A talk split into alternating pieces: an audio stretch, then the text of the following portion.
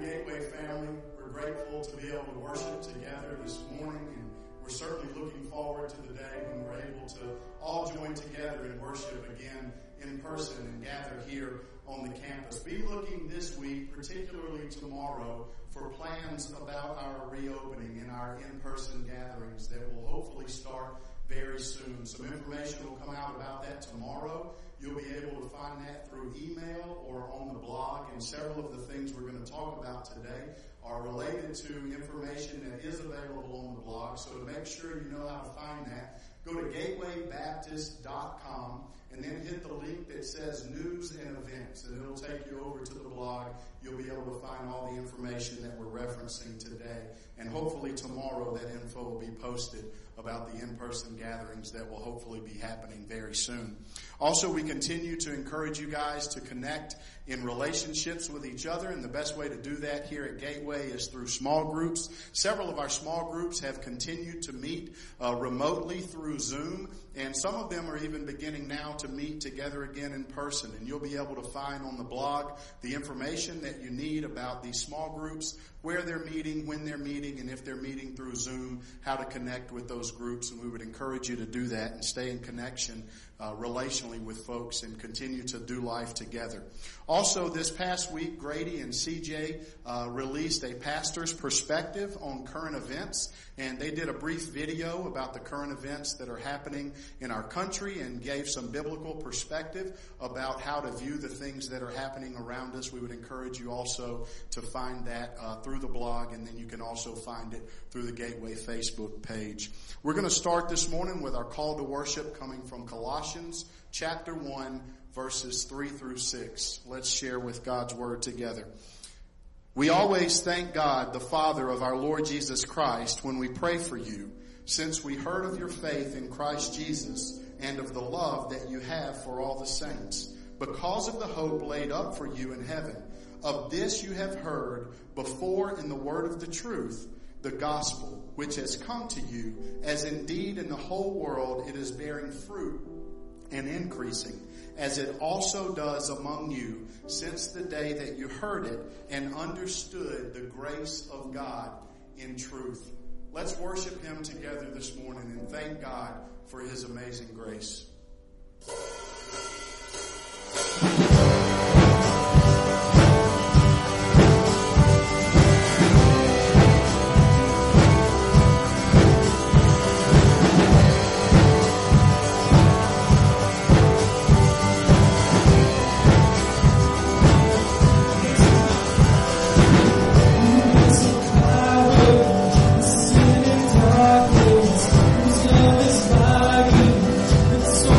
Oh,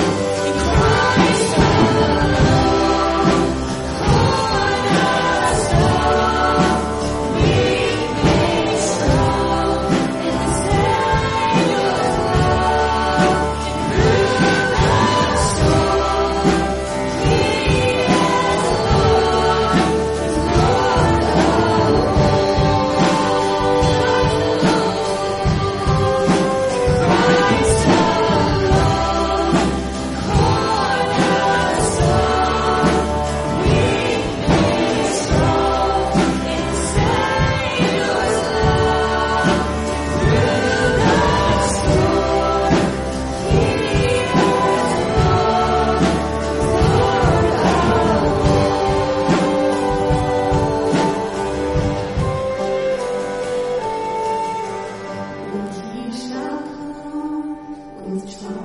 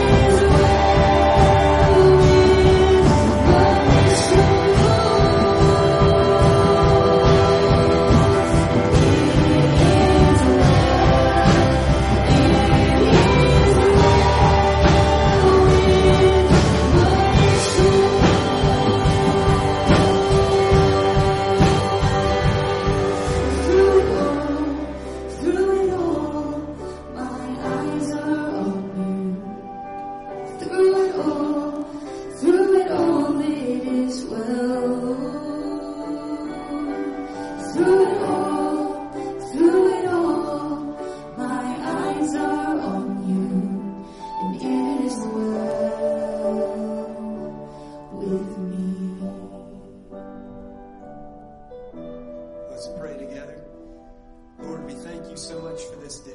Lord, I just thank you for the gift of gathering together to worship your name, Lord. As I was thinking back, worshiping here today, it's been twelve weeks since I've been in this sanctuary worshiping with my brothers and sisters.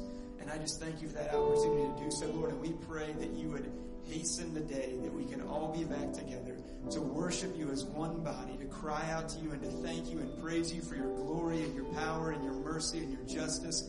And Lord, we just cry out that you, that you would just pour that out upon us today. Even though we can't all be together, Lord, in, in each and every home where our church members are watching, Lord, we pray that you would pour out your grace and your mercy on them, Lord, and that you would just keep us uh, safe, keep us from the schemes of the enemy, keep us intentional about our faith until we can all come together again, Father, as one group. Lord, I just want to thank you for the great news of Grady and Julia having a new, a new baby boy, Father. We just thank you for bringing him safely into the world, and we just pray you bless them and that you would just uh, keep them safe in this time, Lord. Lord, we lift up our state and our nation.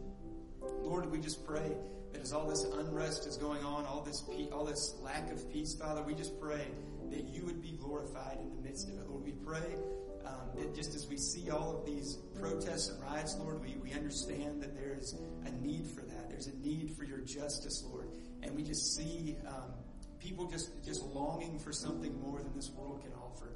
And so, Lord, I pray in the midst of all of this that, that you would you would come in, you would bring in your peace, Father, that your kingdom would come and your will would, would be done on this earth as it is, as it is in heaven, Father.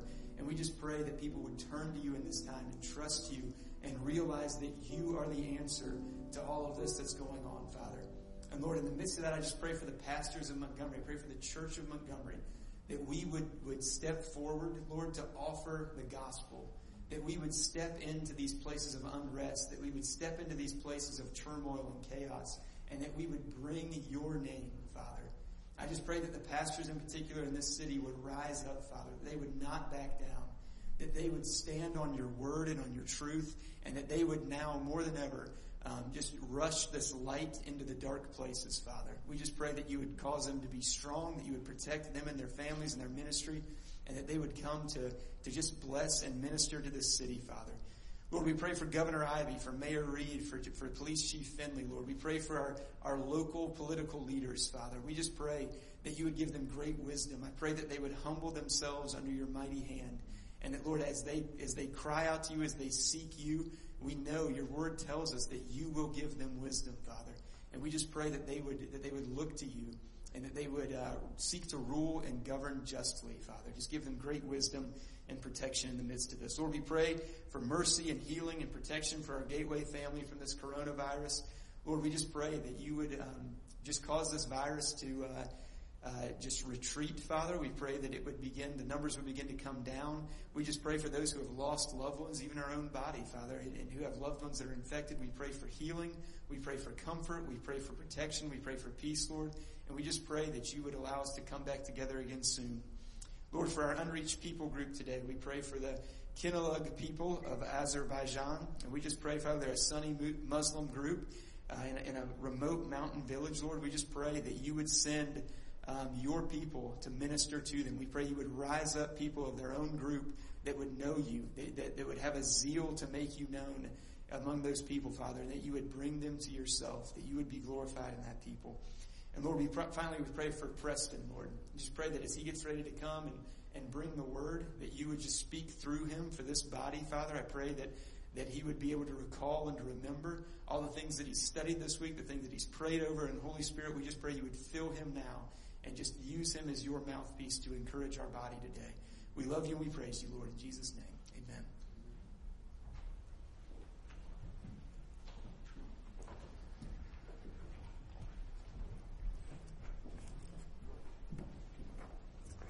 Well, good morning, Gateway family. As um, God and his wise providence, which sometimes may seem strange to us, has kept us from meeting together, as Seth mentioned, for so many weeks. Um, but we seem to be nearing closer to, hopefully, Lord willing, actually getting to meet together again in person. And it's for this reason that when Grady was preparing to be out with Julia and caring for her and their new baby, he asked me to take a break from our series in James and prepare a sermon on a passage of Scripture that reminds us of the importance of the church and its community together. So as we look at God's Word today, I want us to stop and think seriously about what we've been missing by not meeting together and why we should be missing it. In short, the main question I want us to understand at the end of our time this morning is, why do we meet together as a church? And while we'll see many other things in the passage of Scripture we look at this morning, it's this one specific question that I think is especially pertinent to our current situation. So to that end this morning, we're going to look at Hebrews chapter ten, verses nineteen through twenty-five. Hebrews chapter ten, verses nineteen through twenty-five. And I'm going to read it here for us this morning and then pray before we begin. And as we've been doing the past few weeks, if you're able, where you're at, would you stand with me as we read God's Word together? Hebrews chapter ten, verses nineteen through twenty-five. Therefore, brothers, since we have confidence to enter the holy places by the blood of Jesus, by the new and living way that he opened up for us through the curtain, that is, through his flesh, and since we have a great priest over the house of God, let us draw near with a true heart in full assurance of faith, with our hearts sprinkled clean from an evil conscience and our bodies washed with pure water. Let us hold fast the confession of our hope without wavering, for he who promised is faithful.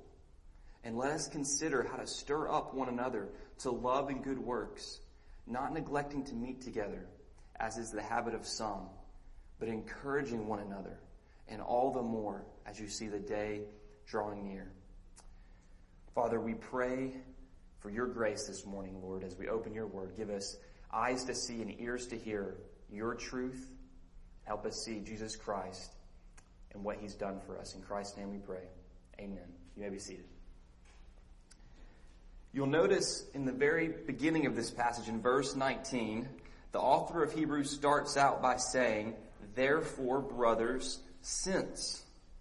So this should make us aware that what he's about to say is the foundation for the rest of this passage. And we see him begin to do this in verse nineteen when he says, therefore, brothers, since we have confidence to enter the holy places by the blood of Jesus.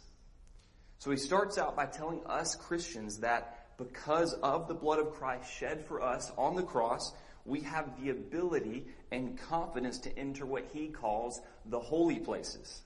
And if you're familiar with the Old Testament, you may remember the holy place was the most sacred part of the tabernacle, the place where God's presence came to rest among his people. And in chapters, chapter nine of Hebrews, the author describes for us how because of the people's sinfulness and their unworthiness, there was a curtain that separated them from the actual presence of God.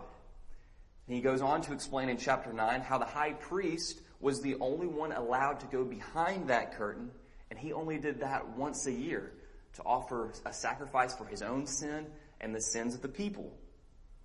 But then listen to what the author of Hebrews says back in chapter nine. If you flip back to chapter nine in verse twenty-four, look at what he says Christ has done that is better than this. In verse twenty-four, he says, for Christ has entered not into holy places made with hands, which are copies of the true things, but into heaven itself, now to appear in the presence of God on our behalf. So notice that he said the earthly tabernacle was only a physical copy that symbolized the true holy place, which is the actual presence of God. So with this in mind, understanding this background, let's go back to chapter ten, where our passage is at, at, at verse nineteen, and it'll help us better understand the meaning. When he says this, in verse nineteen, therefore, brothers, since we have confidence to enter the holy places by the blood of Jesus, by the new and living way that he opened for us through the curtain, that is, through his flesh. Notice how he says in verse twenty that we can enter God's presence by the new and living way that he, Jesus, opened for us through the curtain, that is, through his flesh. So the author's telling us that because Christ has died and gave his blood to forgive and cleanse us of our sin, He has taken down the separation, that figurative curtain of our sin. He's torn that down so that now we have access to the presence of God. And he calls this way through this curtain new and living in verse twenty, because it's through Jesus' own resurrected, living body that we can enter God's presence. So friends, as we get started in this passage, I don't want you to miss this fact that if you have been saved by Jesus Christ, you now have better access to the presence of God than the high priest did in the Old Testament tabernacle. And the way we have this priest-like access to God is through Jesus Christ and his living body, his resurrected body that he gave as a perfect sacrifice for us. And it's with this foundation laid in verses nineteen through twenty-one that the author then exhorts and encourages us to pursue three actions that should flow out of who Jesus is and what he has done for us. And he gives us this first exhortation in verse twenty-two. And I'll start reading in verse twenty-one.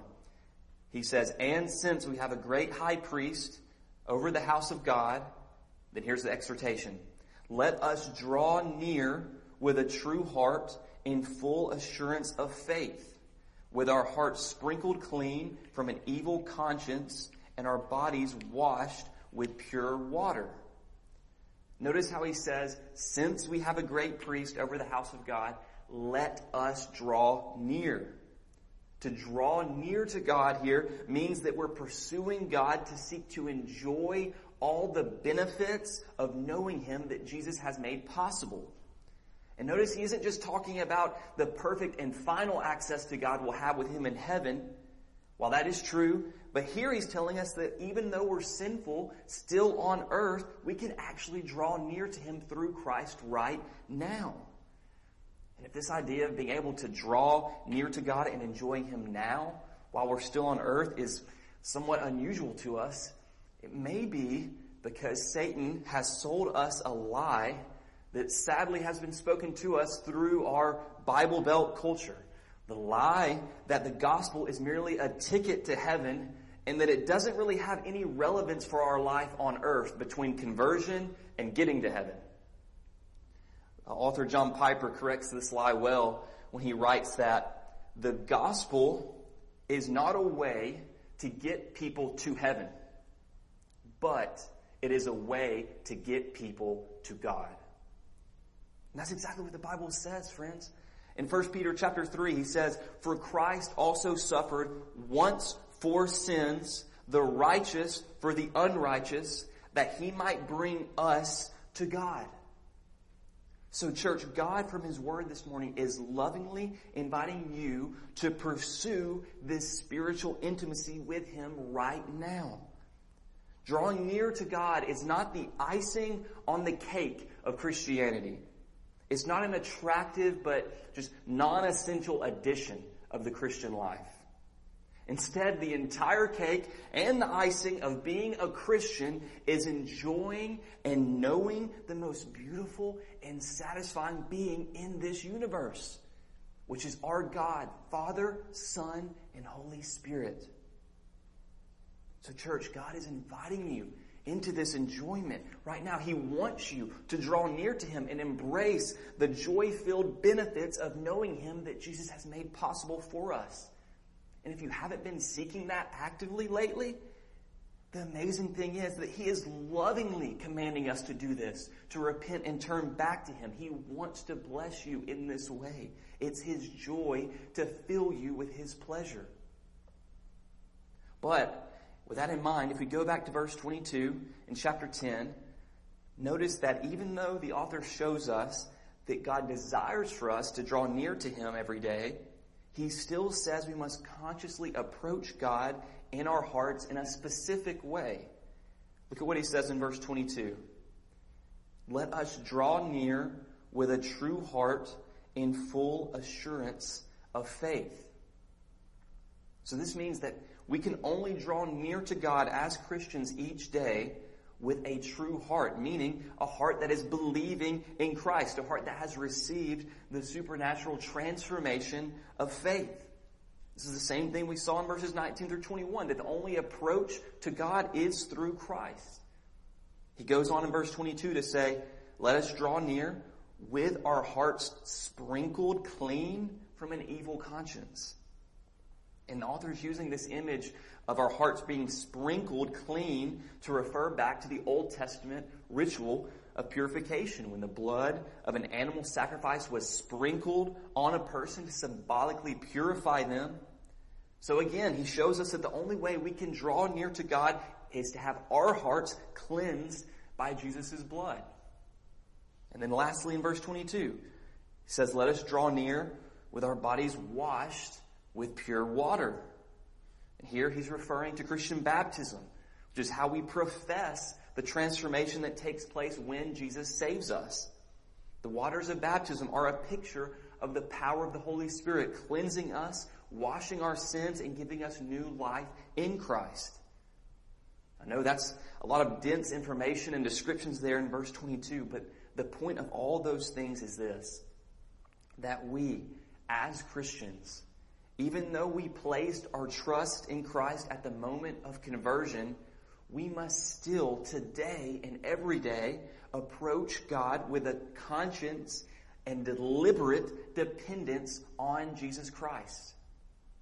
In other words, when we seek to draw near to God, whether that's through reading His Word by ourselves, praying, worshiping by ourselves, or in a group, we must do it with a conscience dependence of our heart that is putting our trust and faith in Christ. That the only way we can do what we're doing is through Jesus Christ and His gospel.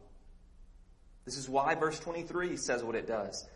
Let us hold fast the confession of our hope without wavering, for He who promised is faithful. The author of Hebrews is concerned for us to not drift from God, so he encourages us to hold on to the confession, the truth of our hope that even though we were sinners separated from God, Jesus Christ died on the cross and lives every day now to be our great priest for us to gain access to God each day. And notice how he ends verse twenty-three. After he tells us to hold fast, to hold on to the confession of our hope without wavering, he says, for He who promised is faithful. I think this is such a much needed and perfectly placed reminder for us this morning, church. Because it, it's possible when we, we hear these things for us to get so focused on holding on to our trust in Christ and maintaining an intensity of our faith in Him that we can start to become fearful and worried that we may not be having intense enough faith, that we may not be believing and confessing hard enough. And that may lead us to either spiritual depression or a place of hopelessness or fear, which is what the enemy loves to get us to do. And if that's you this morning, brother and sister, in light of this scripture, I want you to picture an illustration that I heard an author named Don Carson give before. And the illustration is this. If you think back to the book of Exodus and imagine two Israelites in Egypt the night before the tenth and final plague, when the angel of death was going to pass over and kill every firstborn son. But if you remember correctly, God gave the Israelites instructions to sacrifice a lamb and put its blood above the doorway. And if they did this, the angel of death would pass over their house. Now imagine these two Israelites are standing next to each other the night before this is going to happen, and one of them says to the other, "Hey, are you prepared for tonight? Are you a little nervous?" And the other says, "Well, God told us what to do. Haven't you sacrificed the lamb and put the blood above your door like He said?" And the other responds, "Well, of course I have. I've, I've done that. I, I trust God's plan and promise, but you've got to admit this is all a little scary. I mean, you've got three sons, but I've only got one. And the angel of death is passing over tonight. And of course I put the blood there, and I trust God. But you have to admit, this is pretty scary. I'll be glad when this night's over." And the other one responds, "Not me. Bring it on. I trust God's promises, and I'm not afraid."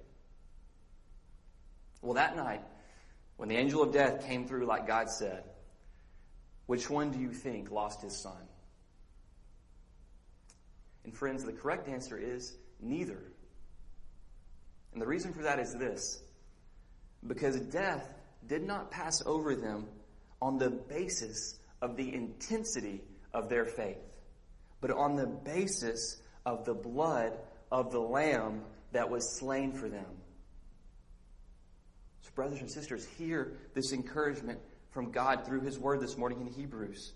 Let us hold fast the confession of our hope without wavering, for He who promised is faithful.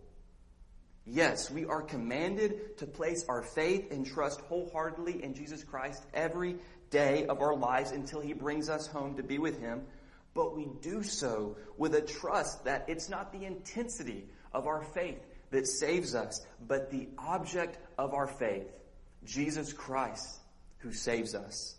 He is the ground and basis of our hope. And this brings us to verse twenty-four through twenty-six, the last of the three exhortations that the author of Hebrews gives us. And before I read verses twenty-four through twenty-six, I'm going to also read verses nineteen through twenty-one so we can remember the foundation and reason for this final command. So starting in verse nineteen, if you read along with me. Therefore, brothers, since we have confidence to enter the holy places by the blood of Jesus, by the new and living way that He opened up for us through the curtain, that is, through His flesh. And since we have a great priest over the house of God, and then jumping to verse twenty-four, let us consider how to stir up one another to love and good works, not neglecting to meet together, as is the habit of some, but encouraging one another, and all the more as you see the day drawing near. Notice how in verse twenty-four he says we are to stir up one another to love and good works, which means we're to help each other follow Jesus by encouraging each other to pursue loving God and loving others and growing in good works. But notice the connection between helping others follow Jesus and meeting together as a church. He says, let us consider how to stir up one another to love and good works, not neglecting to meet together, as is the habit of some, but encouraging one another. So we see that God's word connects these two things. That when we meet together as a church, we should be doing so with the goal of discipling others and helping them follow Jesus. So this shows us that one of the main benefits, one of the best things about us meeting together as a church is not just looking for ourselves to be encouraged and helped, but for each of us, for you to intentionally seek to help other members of your church follow Christ. I also don't want to miss the fact that the author of Hebrews places the action of discipling others, of helping others follow Jesus, in the context of a local church meeting together. So this shows us that the Christians we're seeking to disciple and help follow Christ should primarily be members of the local church we're regularly meeting with. And it's not that we don't help other Christians. Of course, we're part of the Big C Church and we want to love and help all believers. But I think we see that the primary emphasis, the main thrust of our efforts in discipling others should be in the context of our own local church here at Gateway. And the reverse should be said as well, that Christians that are primarily pouring into us and discipling us should mainly be Christians from our own church. So brothers and sisters, this is a great opportunity to evaluate our own lives in these areas. As we, Lord willing, begin to draw closer to meeting together in person, do not forget that you not only do this in hopes that you're going to be personally helped by others, but you should gather to meet together with an eye towards discipling others and helping them follow Christ. And it's this thought that leads us to where our passage finally addresses the question I posed to us at the beginning of our time this morning. Why do we meet together?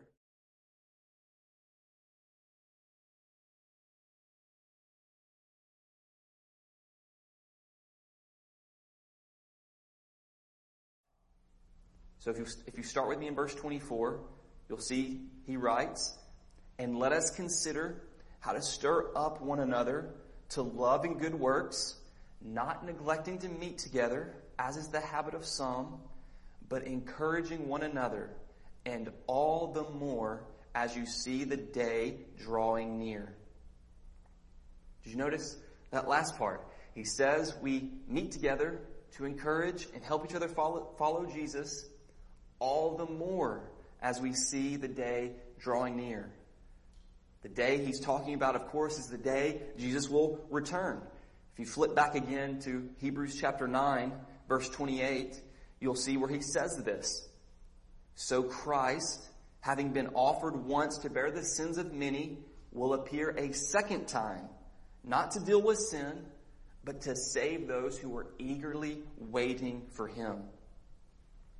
So you can see how the author of Hebrews gives us this command to meet together and help each other follow Christ in light of Jesus' second coming. His coming that he will bring salvation to save those who are eagerly waiting for him.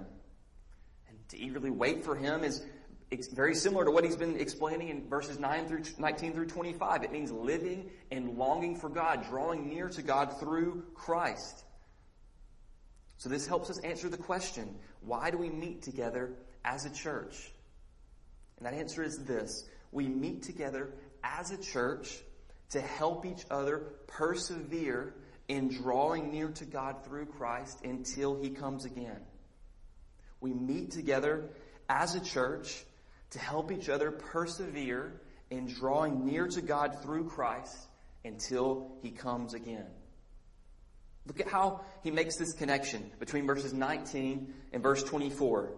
He says in verse nineteen, since we have confidence to enter the holy places by the blood of Jesus, then in verse twenty-four and twenty-five, he says in light of that, let us consider how to stir up one another to love and good works, not neglecting to meet together. So this shows us, church, that the author of Hebrews does not see drawing near to God as strictly an individual concept. I think sometimes when we think of that concept of drawing near to God and pursuing him, we initially only think individually, like about having a quiet time or praying by ourselves or reading the Bible by ourselves.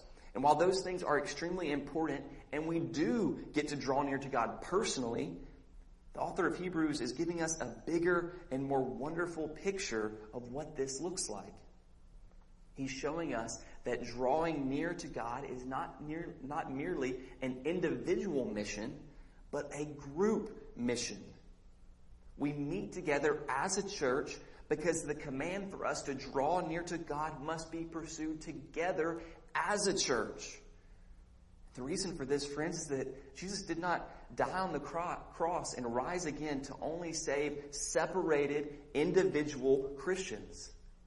Instead, he died, yes, to personally save us, but then to bring us into his body, the church. So for us not to seek to meet together as a local church would be for us to go against the very nature of our salvation. Instead, we can see that God has designed our salvation and our sanctification as a group mission. And we pursue this mission of seeking to draw, draw near to God through Christ until he comes again by meeting together and helping each other persevere in drawing near to him. So we see that God sustains our faith and helps us persevere in drawing near to him each day through each other in our church. Remember the incredible joy we talked about earlier in verses nineteen through twenty-one, the amazing pleasure of knowing God personally and having this priest-like access to him that Jesus has given us? Well, the implication in verses twenty-four and twenty-five shows us that the joy of drawing near to God and experiencing his pleasure should be overflowing out of us into an intentional love for our brothers and sisters in Christ here at Gateway. A love for each other that doesn't want any of us to miss out on experiencing the pleasure of drawing near to God through Christ. A love for each other that longs for each other to take our pursuit of God through Christ more seriously and consistently, and doesn't want any of us to drift away from God. That's why verse twenty-five ends our passage by saying, We're not to neglect meeting together, as is the habit of some, but encouraging one another, and all the more as you see the day drawing near. There is a day coming, church, when Jesus will return to save those who are eagerly waiting for him, but to punish those who have rejected him. And we meet together as a church. We are helping persevere and preserve each other's faith, to help each other persevere in drawing near to God through Christ each and every day, because he is our great priest. So friend, if you've tasted the goodness of God's presence that we've been talking about this morning, I want to close by asking you, is it overflowing in you to the point where you're longing to meet with your brothers and sisters in this church to help them taste this same joy and goodness? So as we prepare to, Lord willing, meet together again soon, friends, let's pray that God would lead us to repent and restore this heart in us, that we would give, he would give us a renewed and more beautiful vision for meeting together as Gateway Baptist Church. Let's pray. Father, in light of your word this morning, in Hebrews chapter four, you invite us to draw near to your throne of grace with confidence that we may receive mercy and find grace in time of need. And Lord, we do need your mercy and grace this morning, Father. We need you to remind us of the joy of drawing near to you through Christ. And we ask that this joy would overflow out of us into a desire for our brothers and sisters in Christ to know this joy as well. Help us gain a better understanding of why we gather together, that you hold on to us and sustain our faith through each other. Help us know and love the truth that we meet together as a church to help each other persevere in drawing near to you through Christ until he comes again. It's in his name we pray this. Amen.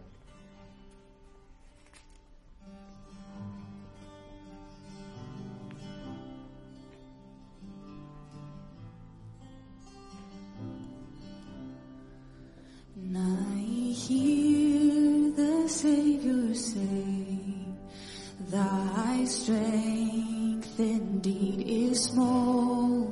O child of weakness, watch and pray.